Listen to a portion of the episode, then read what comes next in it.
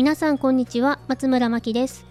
こちらのラジオでは教育オタクの私が日々実験をしながら不安を解消するために集めた子育てのコツや対応法それらを通して私が考えたことなどをお話ししています。毎日の子育ての不安やお悩みが減り少しでも子育てが楽になると嬉しいです。改めましてこんにちは松村真希です。今日は子供を感情的に怒らないための対処法についてレターからご希望をいただきましたので私の経験ベースになりますが実践してみて良かったことなどをお話しさせていただきます。子供を感情的に怒ってしまうことはいけないと分かっていてもつい怒ってしまうことってあると思います。私もこれまでアンガーマネジメントやいろいろな方法を学びながら失敗と分析を繰り返してきました。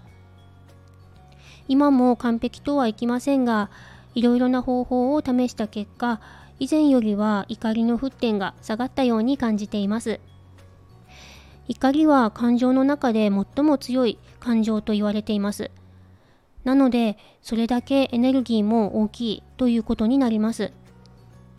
しかも一旦発動してしまうと自分ではコントロールすることが、えー、簡単ではありません。そこで私がしている感情的に起こらないための対処法を3つのポイントに分けてお話しさせていただきます、えー、まず1つ目ですが自分はどんな時に怒りの感情が湧くのかを分析してみます。なぜ怒ってしまうのかではなくあの何が自分をそうさせているのかをなんとなくでいいので考えてみてください。これまで起こってしまった時の状況の共通点がヒントになると思います。例えば子供が約束を破ったり嘘をついた時に怒りを感じる場合や子供が自分の期待とは異なる行動をとった時とかと自分が睡眠不足の時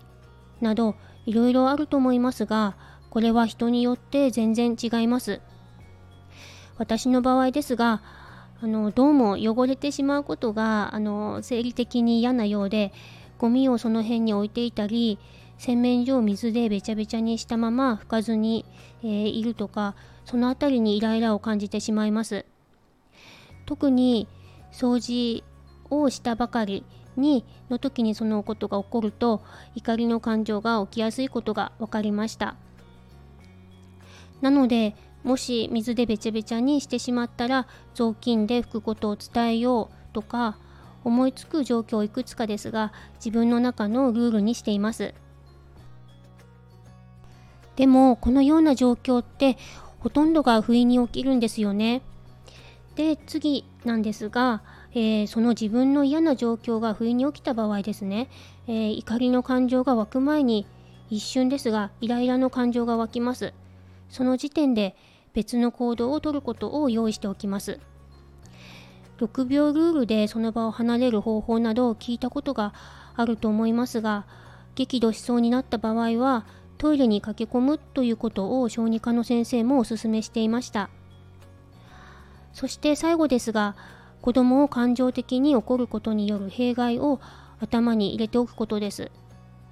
実は私はこれが一番効果を感じています。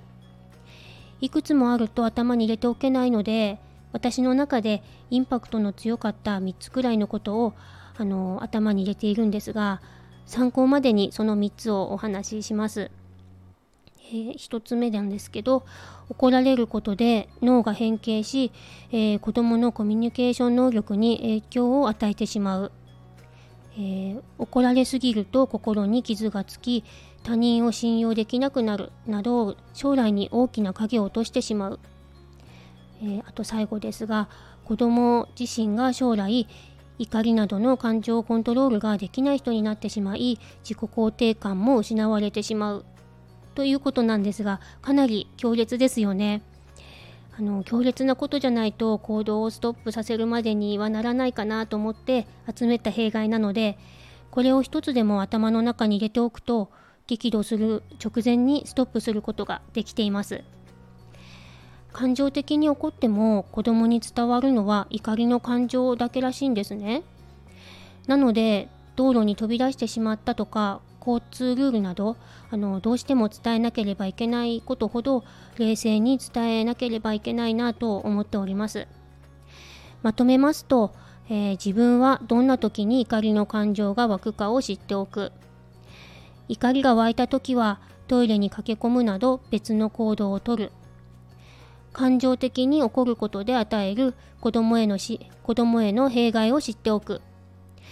以上になりますが私が怒りの沸点を下げるためにしている感情コントロールの方法になります最後にですが怒りの感情が湧くことは普通のことですし悪いことではないと思っております自分を否定せずに自分は今起こりそうだと少し俯瞰して怒りの感情を受け止めて完璧じゃなくても自分なりにできる対策を取ればいいと思っています。今回は私が実際にしている対処法なので皆さんに合った方法とは限らないのですが一つでも参考になると嬉しいです。こんな時どうしたらいいかなどレターをいただけましたら私に答えられる範囲でお話しさせていただきますのでお気軽にお寄せください。それでは最後までお聴きいただきありがとうございます。松村真希でした。